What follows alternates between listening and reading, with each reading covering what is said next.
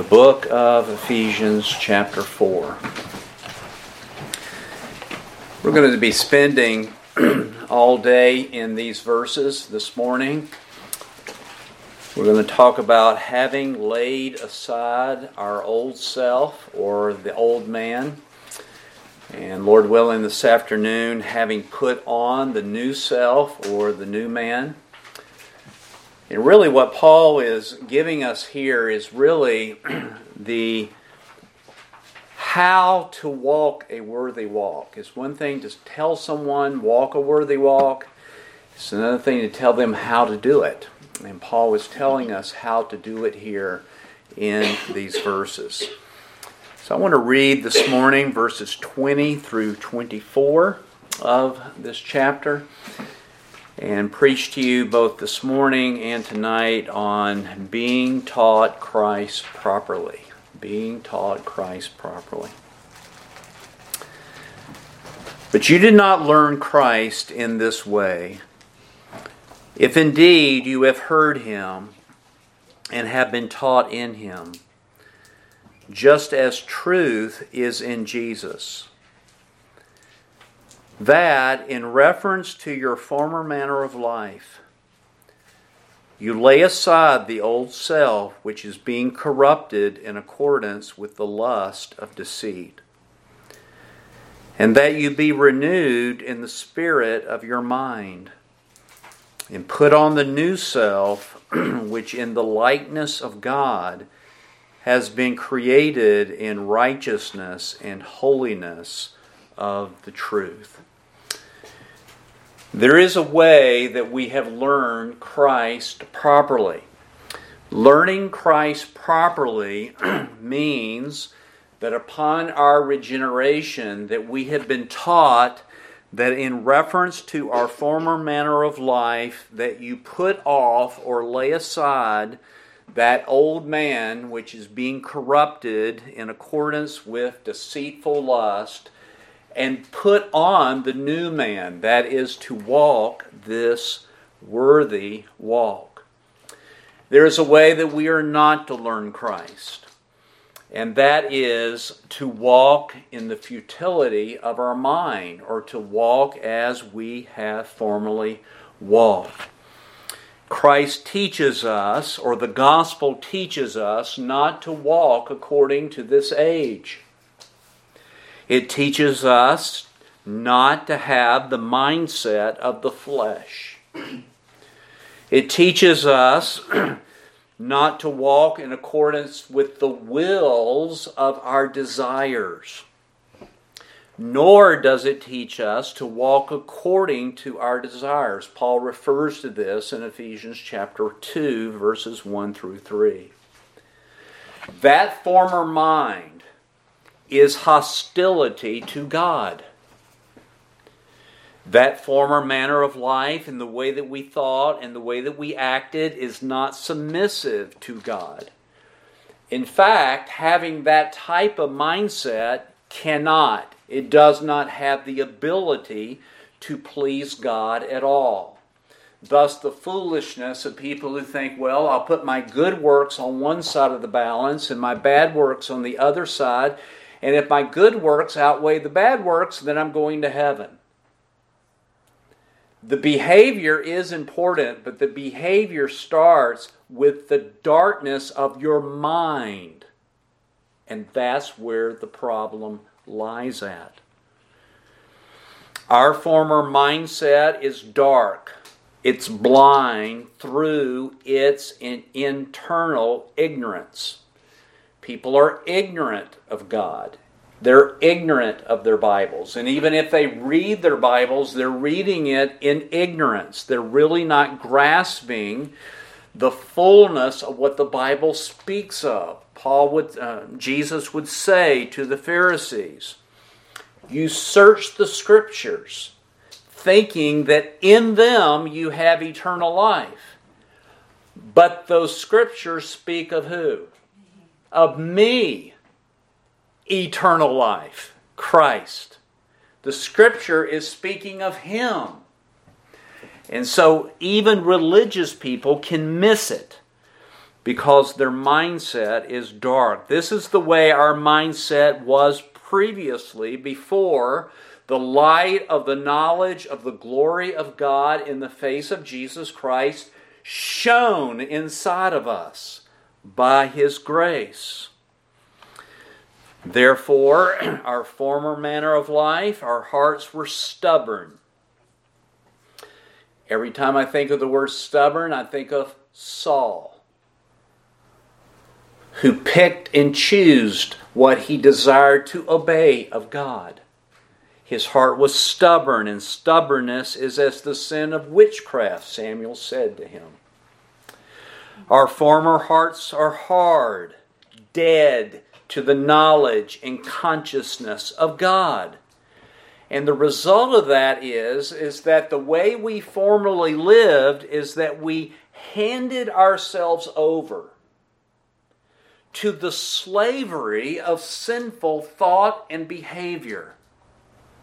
We handed ourselves over to sensuality, living by our senses, living by our feelings, living by the way we feel about things and how comfortable we are, how uncomfortable we are.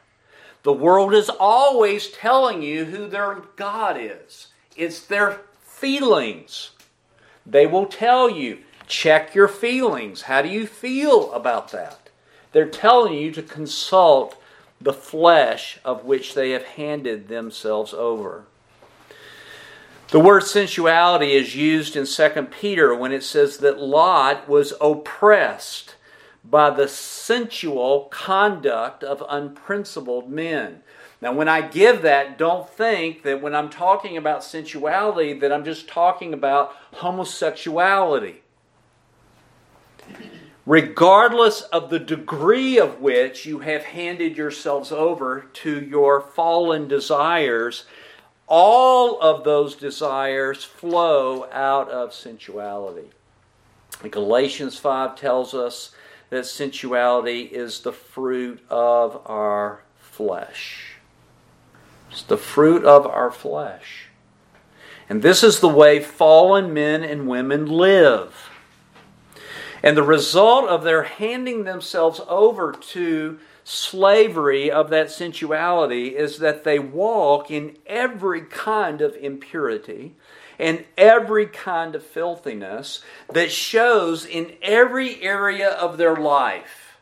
And, folks, the further our society is, I'm using it in quotes, is liberated to do the slavery of their sin, the more filthiness and the more impurity that you're going to see in our culture. It shows up in our dress. It shows up in the music that we like or don't like. It shows up in our media choices, our entertainment, our vocational choices. It shows up in the vulgarity of our speech. It shows up in euphemistic speech. It shows up with impure, worldly slang type of speech. It shows up in the things that we get angry about and the things we don't.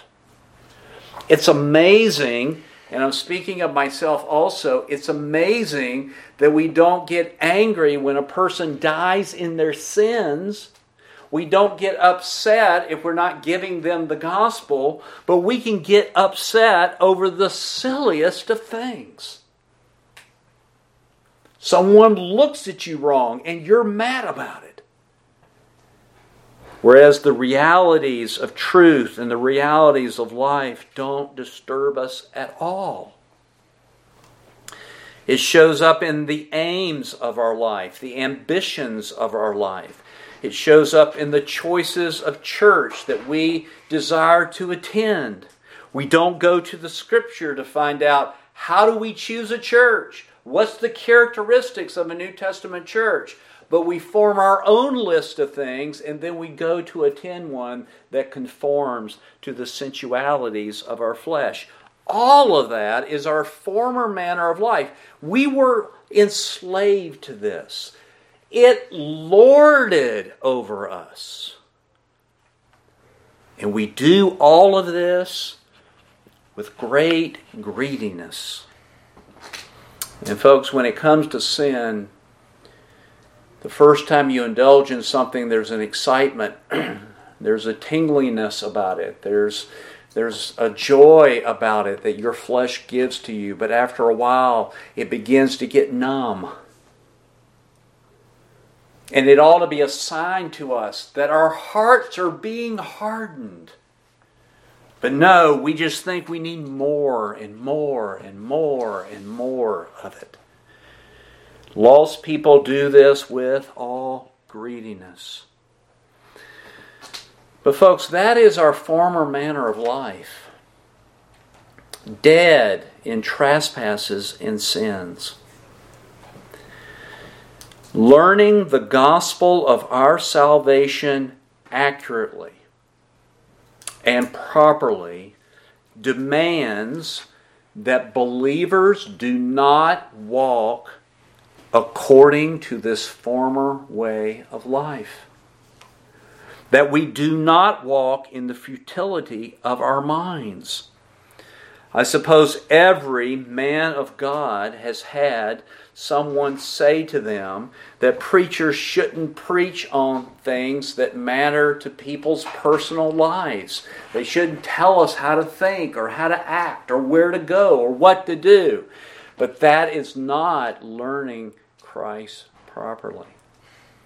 Folks, Christ has a conformity to himself in every room in your heart. Every way of your life.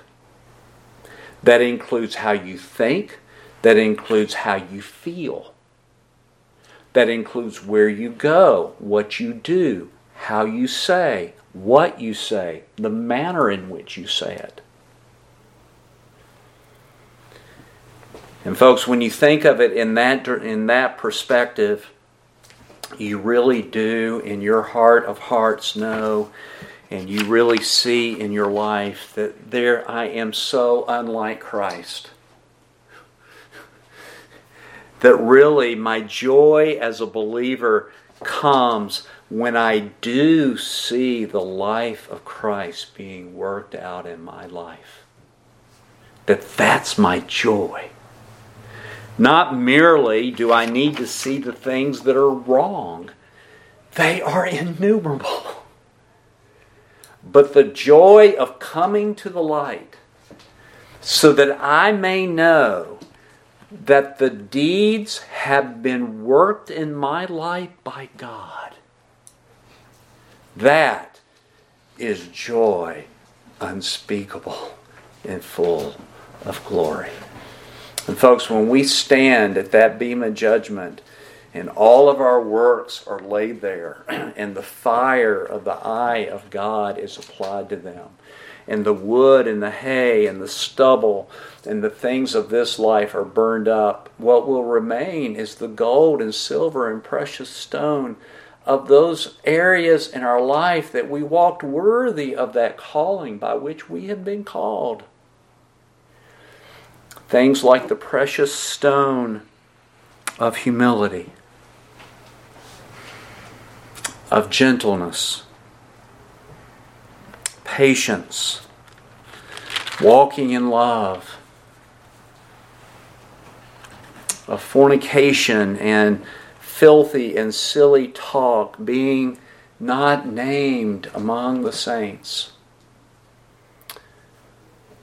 of really becoming not just telling people thank you, but becoming thankful yourself in your heart, becoming thankful.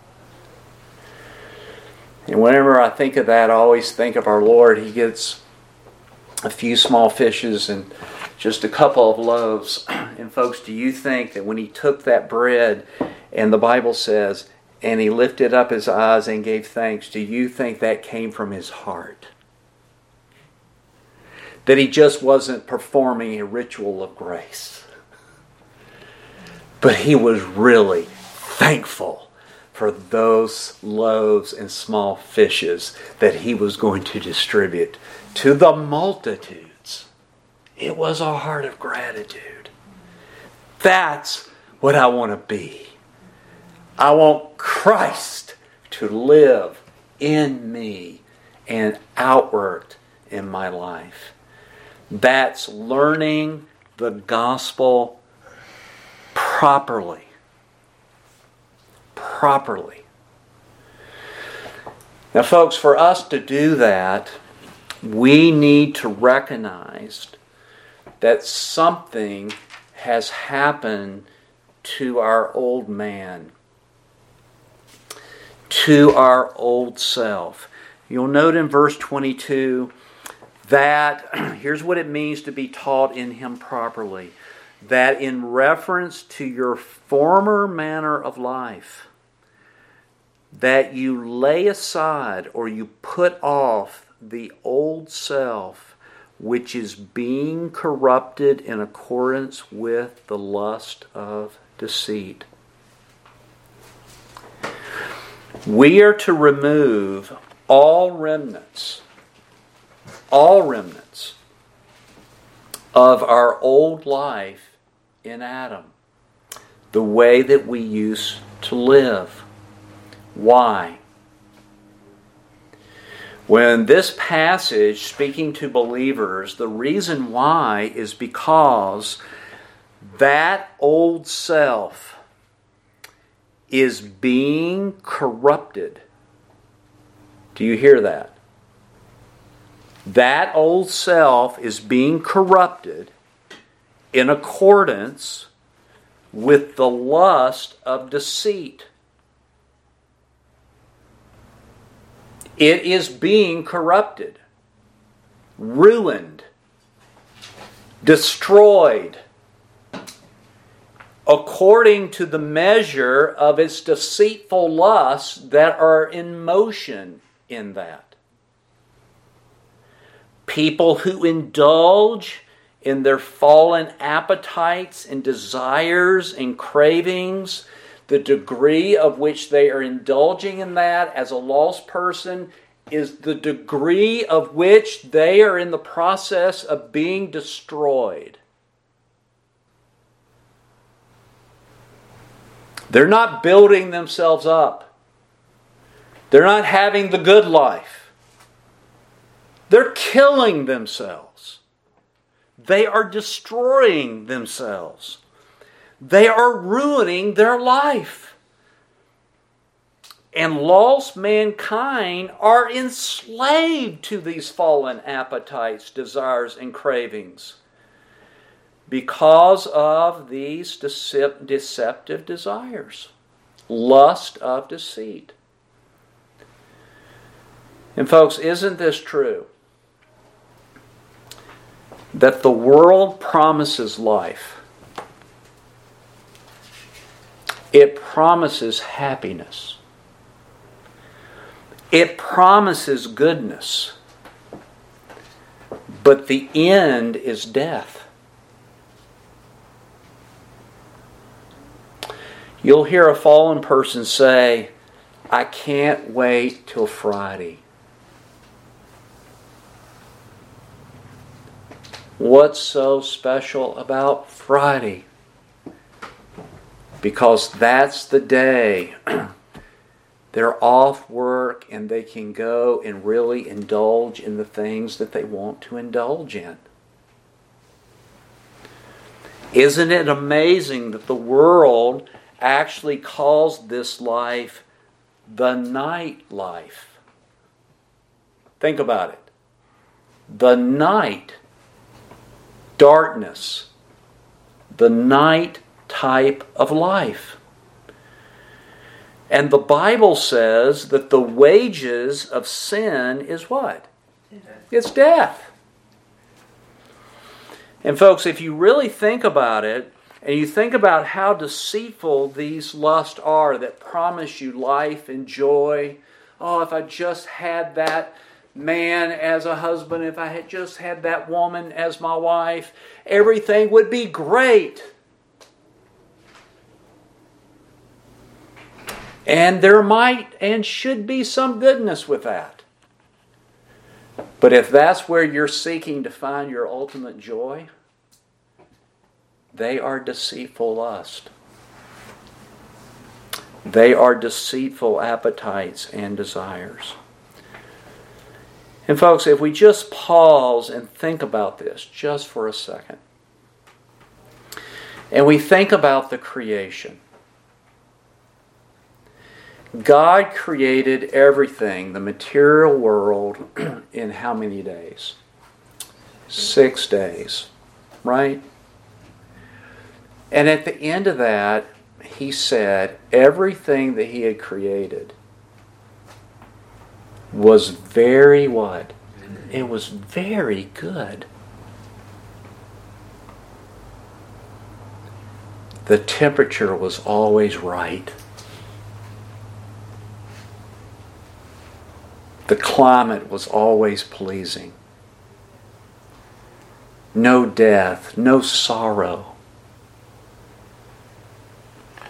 All the animals got to, along together and with you. Everything lived for the glory of God. Man walked in the cool of the garden, hearing the voice of the Lord. It was very good. What happened?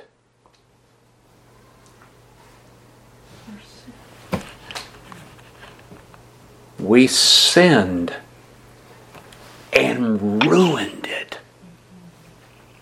We ruined it. Adam, I am sure, had no idea of the ruin that he brought upon the world through sin. And folks, he died. He died. If you trace the lineages out, and if there are no gaps in there, and there might be some, but if you trace those lineages out, you will find out that Adam just died two generations from the flood. And you remember what God said?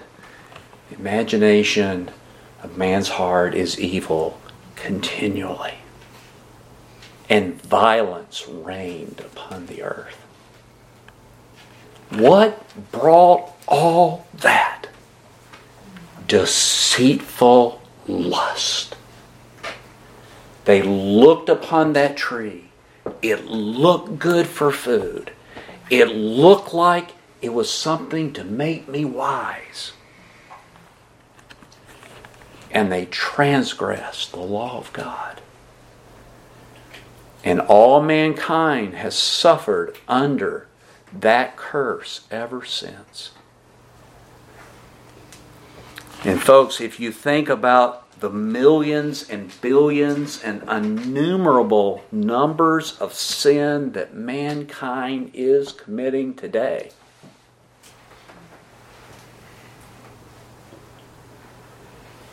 Is it any wonder that our world is not in worse shape than it is?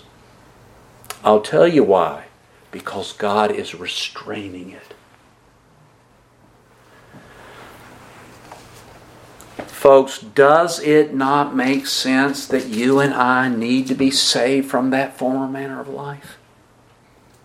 And does it not make sense that Paul would write that to learn the gospel properly, to know it accurately, it begins with your mind about your former manner of life. That you put it off. That you lay it aside. Now, folks, the reason why you and I can walk a worthy walk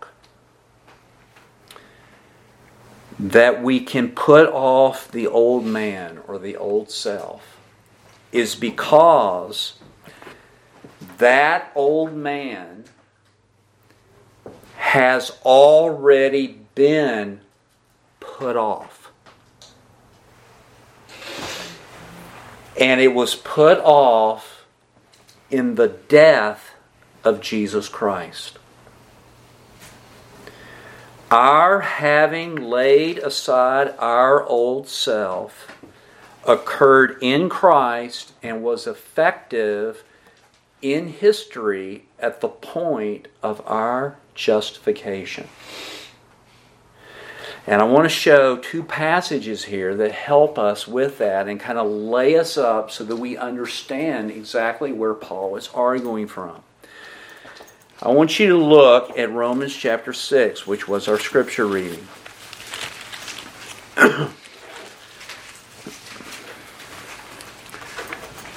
Paul is answering the question should we continue in sin that grace may abound? And the answer to that is God forbid, or may it never be.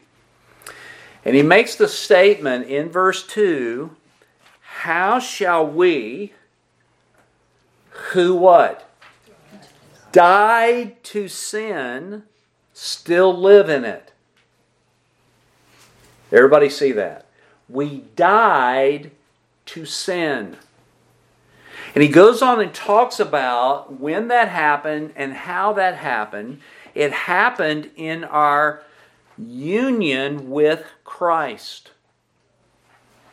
That in his death, burial, and resurrection, it was effective for all believers in him. And you've heard me say this that for a believer, when Christ died, we died. Do you hear that? When Christ was buried, we were buried.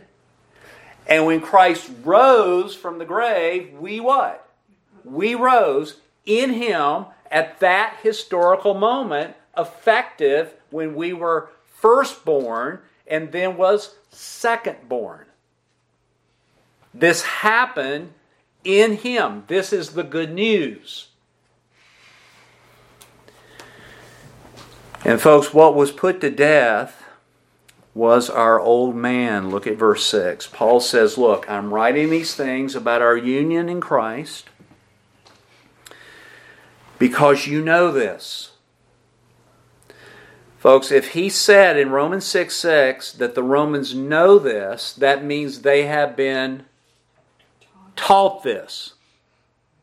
This isn't knowledge for a second tier Christian.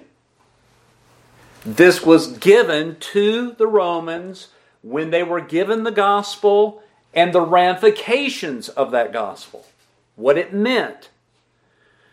Knowing this, verse 6, that our old self was, note that, present or past, past, was crucified with him so, what we know is this that our old self or our old man was put to death.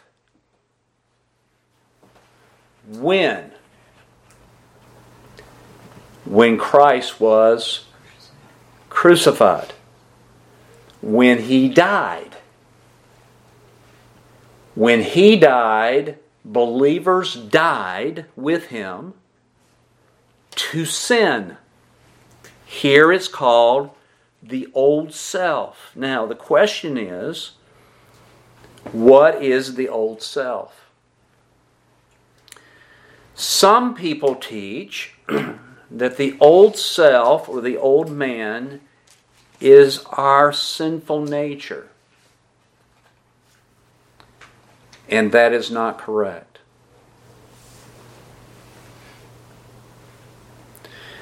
And, folks, I don't have to really go into the text to show this. How many believing people do you know still have a sinful nature? Oh. How about you? Yes. Do you struggle with a sinful nature? Yes. The answer to that is yes. Some people think that the old self refers to the body of sin. Well, it can't refer to the body of sin because he mentions that in verse 6. Knowing this, that our old self was crucified with him. Why? In order that something had to happen so that our body of sin, our body of sin, might be done away with or might be rendered ineffective. Why does that need to happen? So that we would no longer be slaves to sin. Everybody see that? Folks, you don't crucify the old man. The old man is already dead. Then what is the old man? The old man is my old self in Adam. My old self in Adam. Every human being enters into this world in Adam. Therefore, they are under the condemnation of Adam, right? He sinned. The penalty of that sin was physical death and ultimately the second death or spiritual death. All mankind was in Adam. But now, having become a believer, something happened. That is, my old self was crucified in him. That is, my old self in Adam was put to death. Now, Paul's going to elaborate on this. If you turn over, maybe on the same page in your Bible, if you go over to Romans 7 and just look at the first four verses. He says, Do you not know, brethren, for I'm speaking to those who know the law, that the law has jurisdiction over a person as long as they what? They live. All right, well, let's talk about the law of marriage. Verse 2. The married woman is bound by a law to her husband while he is while he's living, while he's alive. All right. So everybody see this. You got a you got a man, you got a woman, right? They come together in marriage, and they're no longer two, but one. All right. So too, we enter into this world married in Adam. Adam and us are one. We're unioned in Adam. Therefore, we are under that condemnation. All right, but in talking about a married woman and her husband, look at verse 2. What if her husband dies? Is she still bound to her husband? No. The answer to that is no. In other words, she's not bound under the law to her husband because her husband died. She's released, verse 2, Romans 7, she's released from the law concerning her husband. All right, what if she gets married again? Can she get married again? Yes. Yes. Why? Because her first husband is is dead. She's freed from the law of her husband. Now she's released so that she can be married again. Now, if her husband's living, verse 3, and she is joined to another man, she shall be called an adulteress. But if her husband dies, she is free from the law, so that she is not an adulteress, even though she's joined to another man. So, everybody following me with this, right? She's one with her husband. The two become one flesh till death do you part. All right. If her husband dies, can she get married to another man? Yes. yes. All right. Verse 4, Romans 7.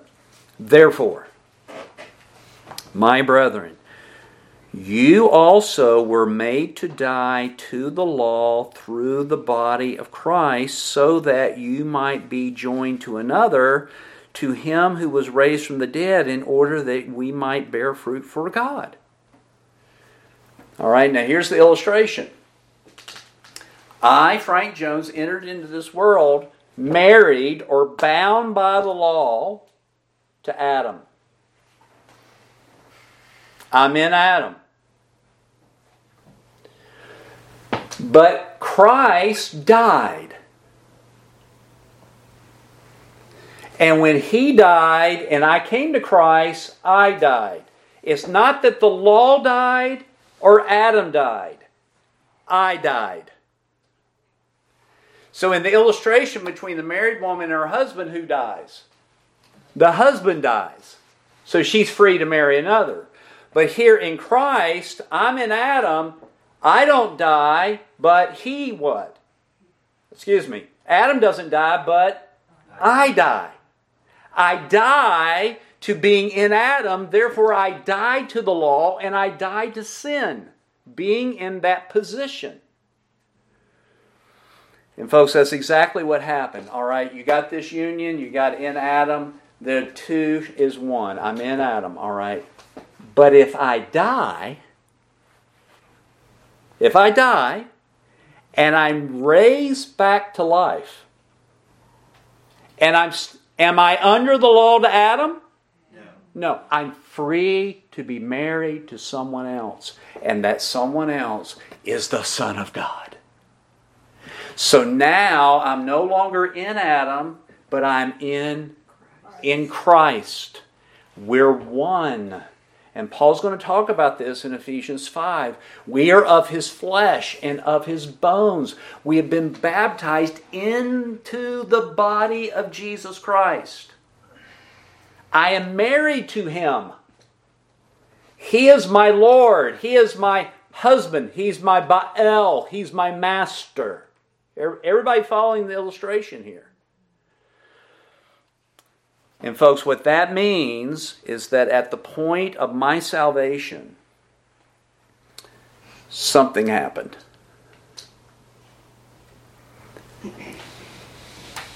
The old man, my old self in Adam, died so that no longer no longer does sin have lordship over me.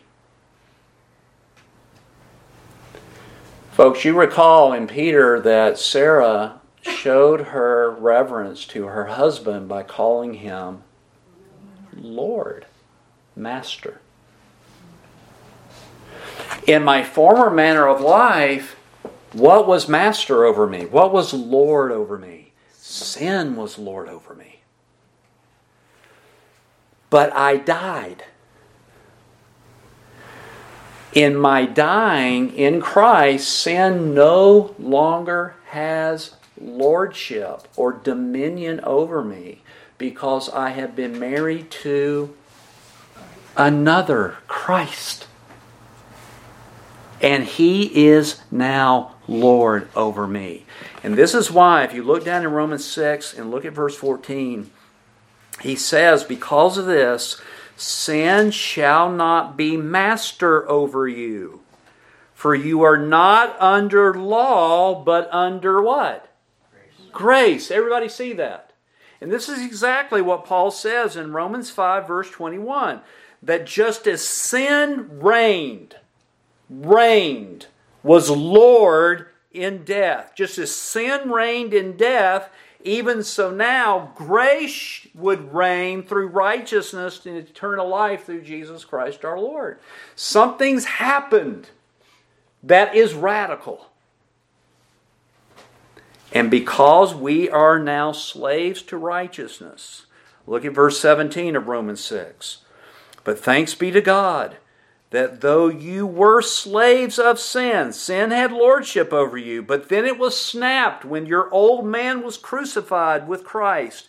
You became obedient from the heart to that form of teaching to which you have were committed. And having been freed from sin, now you are slaves of righteousness.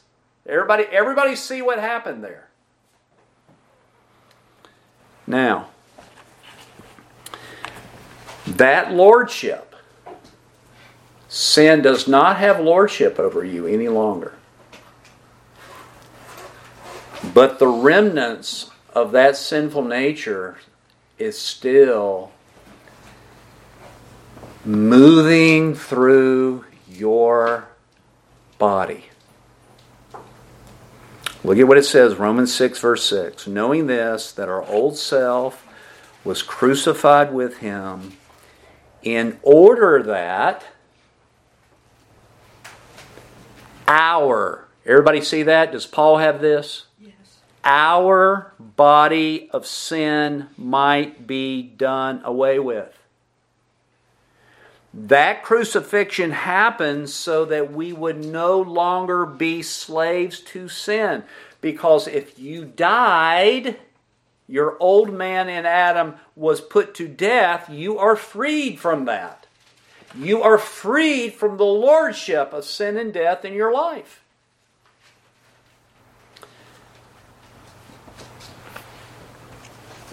And folks, our this body of sin, do you have a body? This body of sin is being done away with. Now, when I say that, it doesn't mean that your body is sinful. Your body is not sinful. But there's something in your body that is. And that's that sinful motions of that nature. And folks, I can just I can just ask you whether or not the body of sin is going to be rendered ineffective or done away with by asking you this question. Have you looked in the mirror? Do you look youthful? Do you look there and begin to see the wear and the tear of this life on your body? Do you not know as you look around or you go to a funeral, do you not learn the lesson that God has for you there? And you look in that casket, and what you see is a body of this death. Your spirit, believer, and your soul has been freed from the lordship of sin and death. But your body is still under the death penalty. Is your body lost? No. It will be raised by the power of God to no longer be a corruptible body,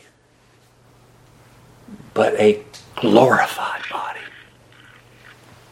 that will never die will never get old, will never weaken in any shape, fashion, or form, will not be affected by disease, will not be affected by sickness, will not be affected by allergies, will not be affected by asthma. None of that. None of that. How do I know that? Because Christ was raised in a glorified what? Body and I'm in Him. And He's in me.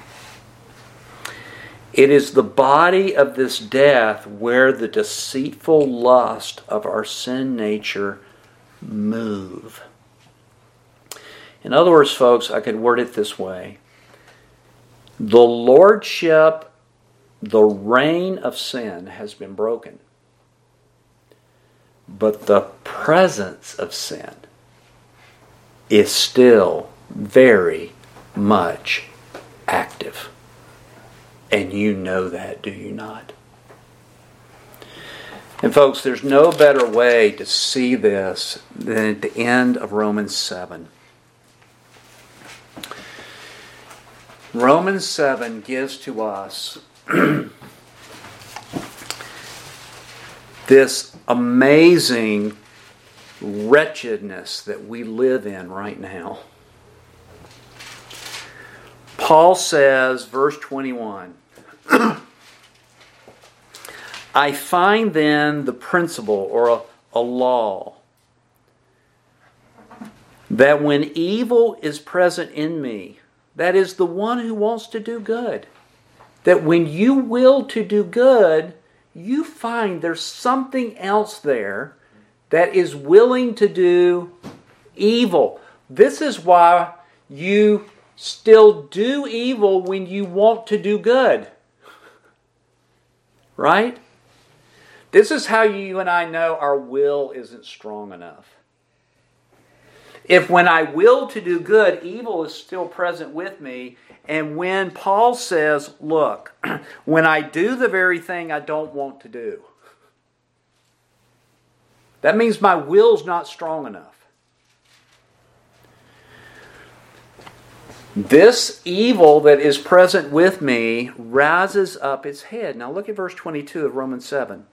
Look look at the difference. Paul says, I joyfully concur with the law of God where? Everybody see that? In the inner man. But I see a different law where? In the members of my body. What is it doing? waging war against the law of my mind. What's going on in Paul's mind? He's delighting in the law of God in the inner man. There's a change inside, isn't there? There's life inside. We love the Lord. There's a delight in purity. There's a delight in cleanness. There's a delight in righteousness. There's a delight to see God living in us and through us. That's in our inner man. But there's another warfare that's going on in the members of my body. And it is waging war against my will and my mind and the things that I delight and joy in. Christ. And what it does, folks, it wants to make you a prisoner. It wants to take you into captivity to the law of sin that's not lording over me, but it's in my it's in my members. Everybody see that? And folks, what Paul's going to say here is this. Paul says, I feel like I feel like I'm in prison. Here I am, saved, born again by the grace of God. But I'm imprisoned in this body. This body of death. Where the law of sin is still seeking to gain me as its captive. This law of sin that is warring against me. How bad can the battle become? Verse 24 Wretched man that I am. You ever feel that? You ever say to yourself, I'm just wretched. I'm, I'm really working to have my mind renewed, to walk in the things of this life properly, to walk that worthy walk, but there's something warring against me. And, folks, the more you grow in conformity to Christ, I'll tell you what will happen. The more you will look for the day where the body of this death is no longer. That you are, as it were, freed from the imprisonment of this body to be with Christ. Didn't Paul say, to be with Christ is far better? For to me to live is Christ. To die, gain. Everybody see that? Now, folks, we come to see that even though the lordship of sin has been snapped in my life, Sin in my mortal body is always seeking to bring me captivity to its desires. That means things like this. Deceit will battle you, hypocrisy will battle you, envy will battle you, slander will battle you, filthiness, wickedness encumbrances, doubts, malice, anger, wrath, abusive speech, bitterness, clamor, and such like. are battling against you.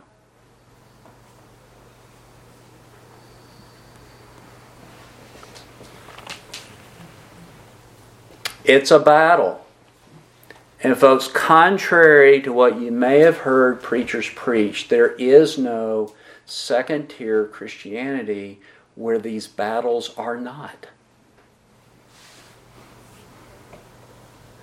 The absence of the battle long term could be a danger signal. Mm-hmm.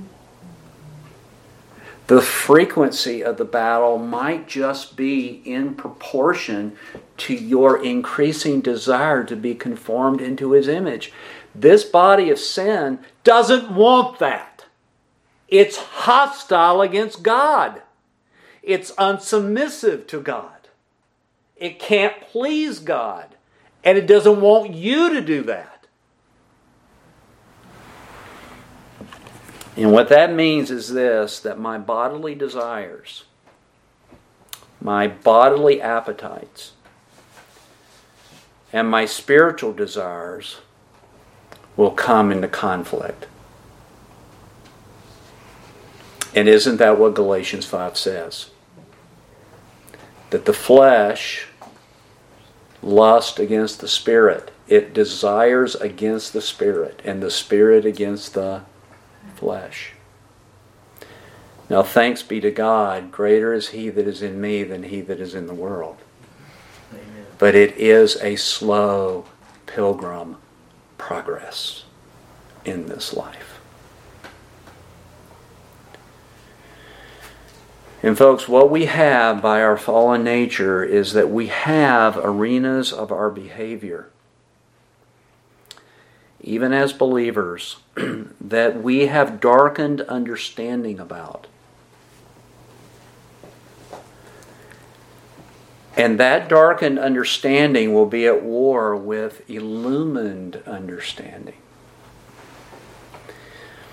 You ever wondered why it's so hard to read your Bible?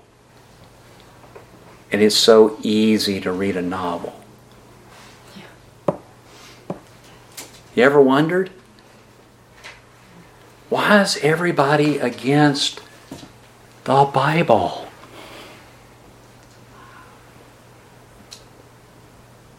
Because the darkness doesn't like the light. And folks, the way this for you and I to understand what I just gave to you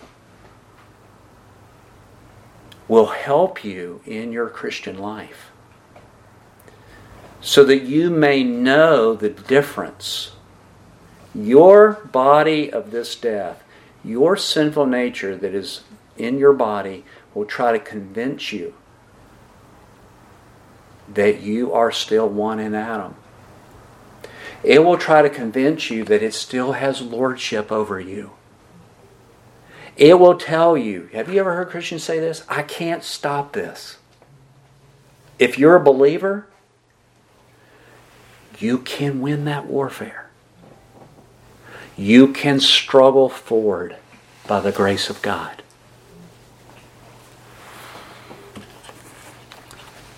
Now, all of that flows out of that darkened understanding. All right, well, if darkened understanding is the problem, what do you think the solution is? Enlightened understanding. It begins with putting off. How can I put off? Folks, look, look here. Go back to Ephesians. I'm going to close here. Look back at Ephesians. It says in verse 22 that you lay aside the old self. Well, how can I do that? Folks, the only way that you can do that, the only way that you can lay aside the old behavior is if the lordship has already been snapped. Then look at verse 25. Therefore, doing what with falsehood? Laying aside. Everybody see that? Ephesians 4, verse 25. Therefore, laying aside falsehood. Folks, falsehood is the way we used to live. Do you think you'll ever be tempted to lie? You don't want to lie? You hate it?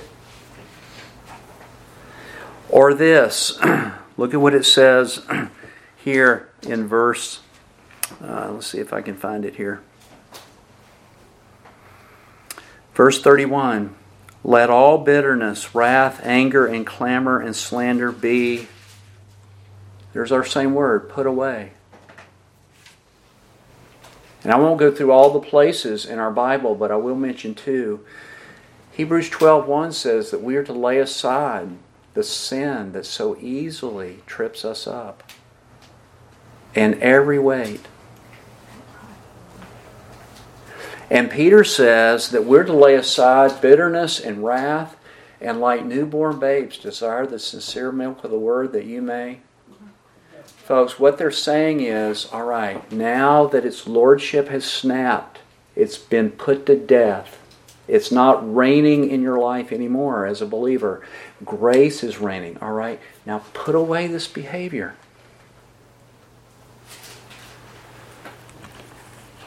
All right, where do I start? Do I start this way? Do I say, okay, Tell the truth, tell the truth, tell the truth, tell the truth. I'm going to make little index cards. Tell the truth, tell the truth, tell the truth. Folks, it begins here renewing your mind. Renewing your mind is where it begins because you're not just trying to change some outward behavior you're trying to change who you are. So that I am just truthful. Folks, God doesn't have to sit there and say, All right, I'm going to decide to tell the truth today. God always tells the truth. Why? He is truth. I don't want to have to say, be thankful, be thankful, be thankful. I want to be thankful. Everybody following me? I want my speech to be what I am inside. And it all begins with being renewed in the spirit of your mind. And Lord willing, we'll come this afternoon and we'll take a look at that, at how to do that. But, folks, my heart, my heart just goes out to you. It's hard enough to walk a worthy walk if you know how it's done. but if you don't know how it's done, it must be absolutely frustrating.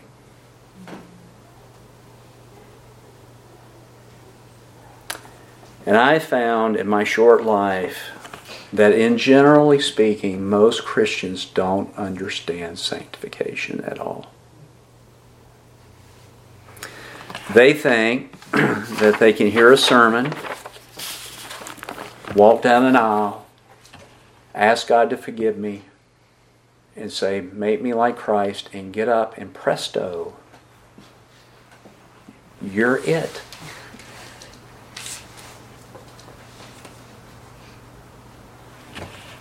It won't happen that way.